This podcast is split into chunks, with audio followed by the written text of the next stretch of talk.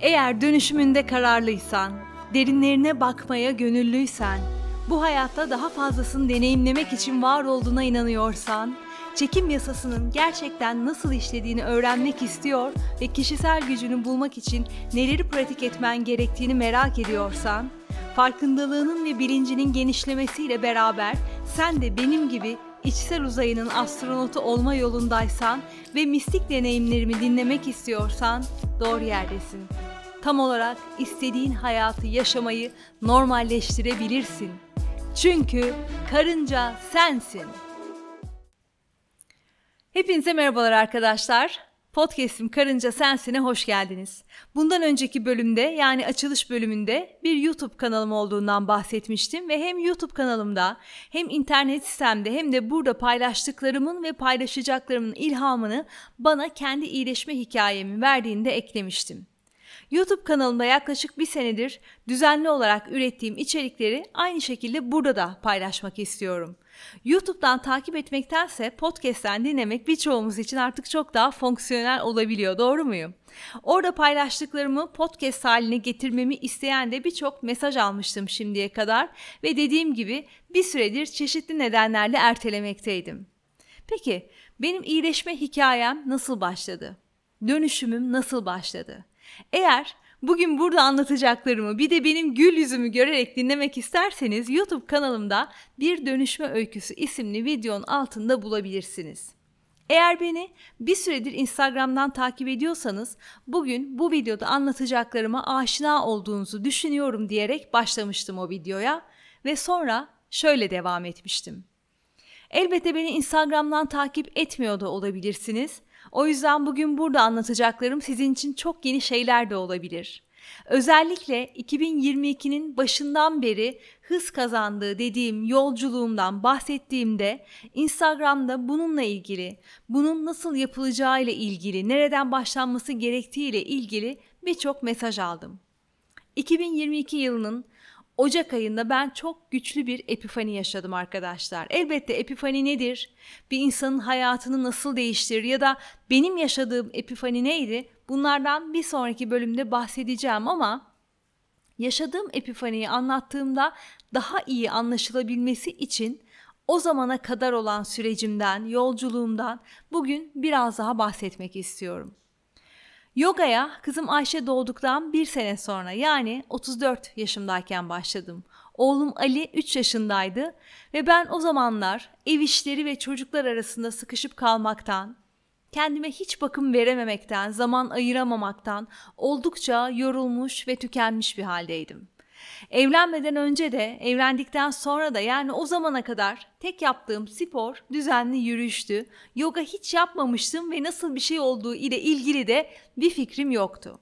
Ama birazcık işte kendimi evden dışarı atmak, kendime nefes alacak bir alan açmak için arayışlara başladığımda yogaya başlamaya karar verdim ve internetten evimize yakın, kendisi de evinde ders veren ilk öğretmenim Aslı'yı buldum ve haftada dört gün Asya yogaya giderek başladım.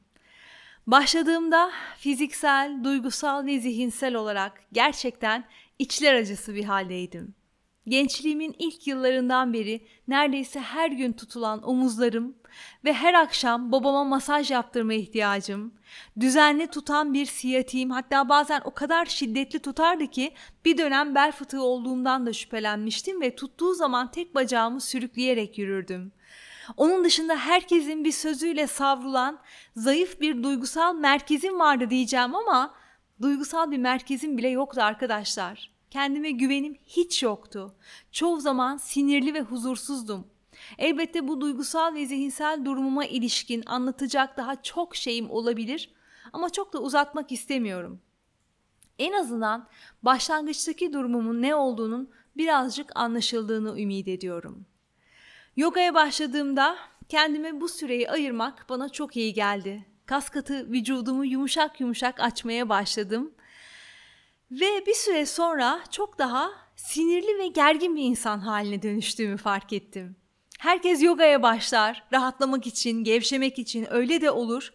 Peki bana ne oldu böyle diye düşündüm ama bir şekilde yapmaya devam ettim. Tabii sonradan anlamlandırdım ki aslında bu yaşadığım süreçte bir iyileşme kriziymiş ve devam ettikçe kendiliğinden çözülüp gitti.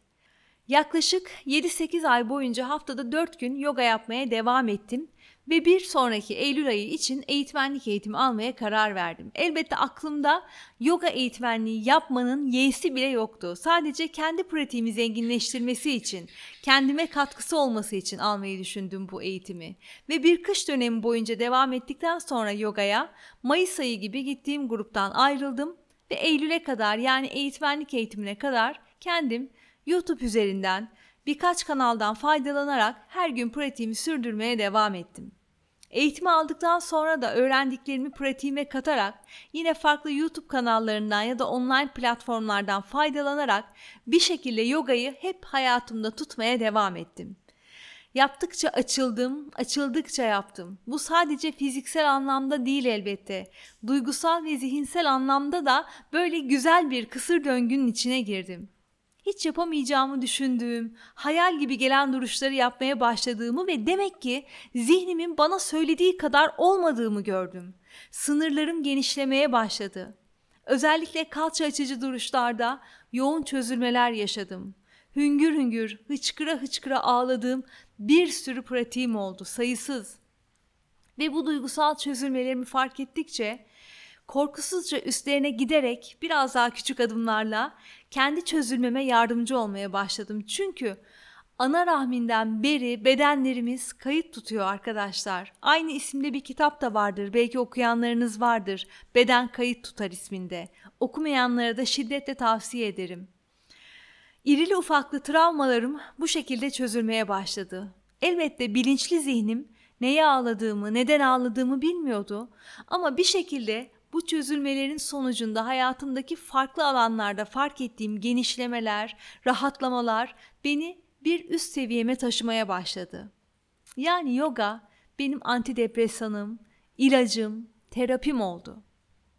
Her akşam ne kadar yorgun olursam olayım, çocukları yatırdıktan sonra o küçük odama girmeye ve elimden gelenin en iyisini yapmaya başladım. O küçük odam dediğimiz oda aslında evlenirken evimizde oturma odası olarak döşediğimiz bir odaydı ama sonra yogaya başlayınca bir köşesine bir mat serdim. Sonra baktım mat halının üzerinde kaydırıyor. Hadi halıyı çıkaralım dedim. Hadi sehpayı da çıkaralım.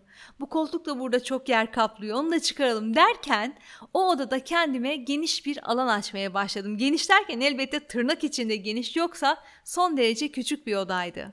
Sonra şu dumbbell'ı da alayım şu kettlebell'i de alayım, duvara bir de İsveç merdiveni yaptıralım derken odayı kendi keyfime göre döşemeye başladım. Bir kışta böyle geçti ve ben bir sonraki Eylül ayında öğrendiklerimi, benim hayatımı kolaylaştıran ve aydınlatan pratiklerimi başkalarıyla da paylaşmak istedim. Böyle bir heves doğdu içimde ve bunu hem yakın çevreme söyledim hem de Instagram'dan duyurdum ve benimle beraber yoga yapmak isteyen arkadaşlarım oldu. Öğrenci kelimesini kullanmaktan bile imtina ediyorum çünkü o odada beraber yoga yaptığım herkesi yakın arkadaşım olarak hissettim, öyle bildim. Yogada ders verme sürecim de işte böylelikle başlamış oldu. Bu sürede ben elbette düzenli pratik sonucu Bedenimin gittikçe güçlenmiş olduğunu fark ediyordum ve bu sürece katkısı olsun diye fitness'a başladım. Ağırlık kaldırmak ilgimi çekmeye başladı. Yine kendime çeşitli YouTube kanallarından, Instagram'dan, oradan buradan gördüğüm ve öğrendiğim hareketlerle küçük programlar yazmaya başladım. Yoga ile gelişen bir beden farkındalığım olduğu için herhangi bir hocanın yardımına ihtiyaç duymadım ve bu yazdığım programları sitemizin küçük bir spor salonu vardı. Her gün oraya inerek uygulamaya başladım. Artık spor ve yoga iyiden iyiye önceliğim haline gelmişti ve gün içinde ne kadar yorgun olursam olayım, ne kadar yoğun olursam olayım bir şekilde kendimi bunun için az ya da çok e, bir alan e, açabilirken fark etmeye başladım. Çünkü dikkatimiz nereye gidiyorsa arkadaşlar enerjimiz de oraya akıyor. Bedenimle beraber zihnim de güçlenip esnemeye başlamıştı. Kendimde her açıdan elle tutulabilen, gözle görülebilen değişiklikler vardı. Beden, zihin ve ruh bir bütün arkadaşlar. Aslında böyle bir bütünü bu şekilde parçaları ayırarak söylemek de saçma oluyor farkındayım ama bu şekilde anlatıldığında sanki birazcık daha kolay anlaşılabiliyor. Ve bu üçgenden, bu üçlüden birindeki bir iyilik ya da kötülük hali diğer kenarları da doğrudan etkiliyor ve yine bu üçgenden bence üzerinde çalışmaya başlaması en kolay kenar beden kenarı. Çünkü henüz elimizin kolumuzun nerede durduğunun farkında değilsek, bedenimizde neremizin neden ağrıdığının farkında değilsek, bedenimizdeki gerginliklerin, sıkışmışlıkların farkında değilsek duygusal çukurlarımızın ya da travmalarımızın veya zihinsel oyunlarımızın ya da tuzaklarımızın farkına varmak bence çok zor. İmkansız değil elbette ama daha zor. Elbette zihinsel bir uyanış yaşamış, spiritüel bir uyanış yaşamış, zihinsel ya da spiritüel bir mesafe kat etmiş birisinin hiçbir fiziksel pratiği olmayabilir. Dediğim gibi bu bir ön şart değil. Tek yol değil. Sadece benim yolum buradan geçti ve ben kendi yolumu anlatmak için buradayım. Ben zihinsel ve duygusal olarak kat ettiğim gelişme ve iyileşmeyi, korkularımın üzerine gitmeyi farkındalıklı olarak yaptığım beden pratiğim sayesinde öğrendim. Gün be gün pratiğime devam ettikçe, güçlenerek ilerledikçe yoluma benim için imkansız olduğunu düşündüğüm, sanki sadece başkaları yapabilir ve ben seyredebilir seyredebilirim zannettiğim ileri seviye duruşlar çıkmaya başladı. Duruşlardan da öte İngilizce'de skill olarak tabir edilen jimnastik becerileri çıkmaya başladı.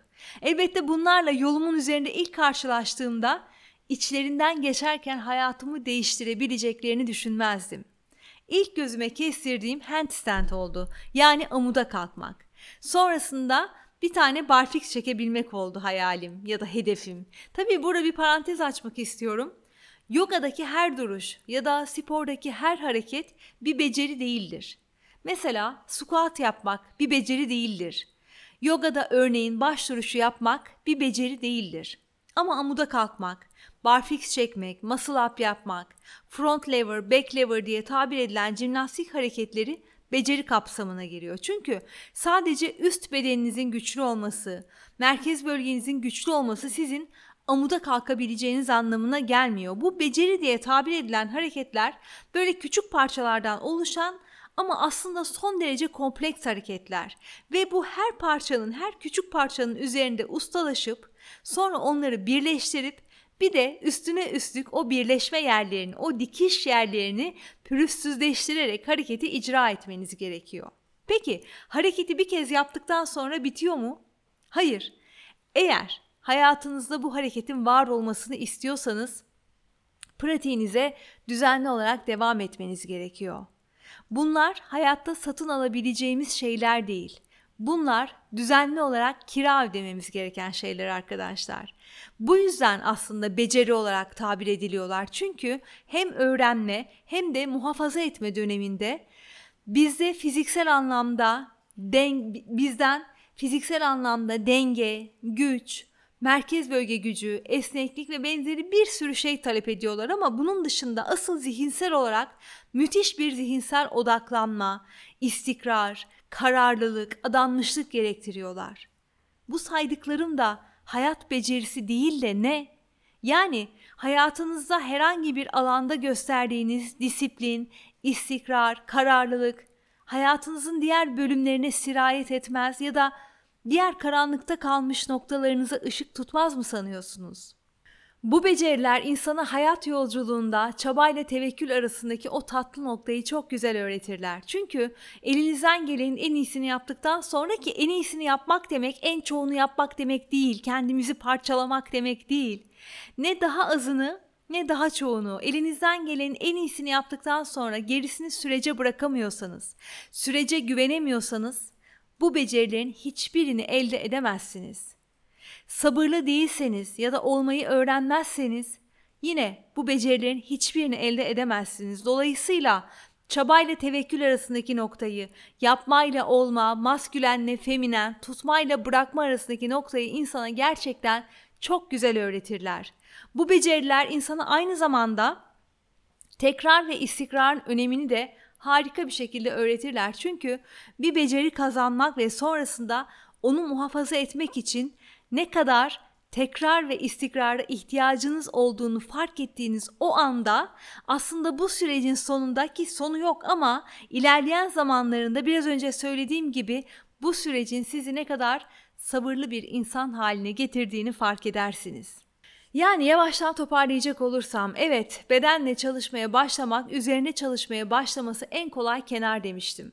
Kendinizi belirli bir süre boyunca o spor salonuna ya da yoga stüdyosuna gitmeye ikna ettikten sonra böyle bir beceri öğrenmeye niyet etmek gerçekten insanın hayatını kökünden değiştirebilecek bir güce sahip. Ama elbette dediğim gibi tek yol değil. Benim yolum bu ve ben kendi yolumu kendi yürüdüğüm yerlerden anlatmaya devam edeceğim. Zihinsel olarak ne kadar aydınlanmış ya da mesafe kat etmiş olursak olalım, bedenimizi bir şekilde bu pratiğin içine dahil etmek kesinlikle tüm oyunu zenginleştiriyor ve daha sağlıklı kılıyor. Bedenlerimiz hareket etmek için yaratılmış arkadaşlar. Beden hareket ettikçe ruh çözülüyor, zihin sarsılıyor ve kalp açılıyor. Düşünün herhangi bir yoga dersi sonrasında ya da e, o anda sizi ne kadar zorlamış olursa olsun sıkı bir antrenman sonrasında veya tempolu bir yürüyüş sonrasındaki hislerinizi. Keşke yapmasaydım diyen hiç kimseyi duymadım şimdiye kadar haksız mıyım? Kısacası her gün belirli bir miktarda istek ve enerjiyle sebat ederek ve sayısız kere tekrar ederek imkansız gibi gördüğüm her şeyi yapabildiğimi fiziksel pratiğim ve bedenim aracılığıyla öğrendim ben. Ve bu bilgi benim ve ailemin hayatını değiştirdi. Pratik ettikçe bilgilendim, bilgilendikçe pratik ettim. Herhangi bir şey bilmek başka bir şey arkadaşlar. Zaten bilgi çağındayız. Hiçbirimizin bir bilgi eksiği yok. Hepimiz her şeyi biliyoruz. Fakat bir şeyi bilmek başka, bir şey hakkında konuşmak başka, yazmak başka. Ama bir bilgiyi içselleştirerek yaşamak bambaşka bir şeymiş. Zaten ancak böyle olduğunda deneyimlerimiz ve fiziksel çevremiz değişebiliyor. Yıllardır yaşadıklarımı elbette tek bir bölümde, tek bir videoda, tek bir konuşmada anlatmam mümkün değil ama en azından nereden başlayalım, nasıl başlayalım diye soranlara bu yaşadığım sürecin bir yol gösterici olabileceğini ümit ediyorum. Zihnimizle ve duygularımızla bağlantıya geçebilmek için bu alanlarda genişleyip gelişebilmek için elimizde çok önemli iki aracımız var. Birincisi bedenimiz, ikincisi ise nefesimiz. Bu ikisiyle bağlantıya geçerek bu yolculuğa bir yerden başlayabiliriz. Bugünlük bu kadar olsun. Çok teşekkür ediyorum dinlediğiniz için. Eğer paylaştıklarım hoşunuza gidiyorsa ve siz de beni daha fazlası için desteklemek istiyorsanız içeriğimi çevrenizde ve sosyal medyada paylaşabilirsiniz. Hepinizi saygı ve sevgiyle selamlıyorum.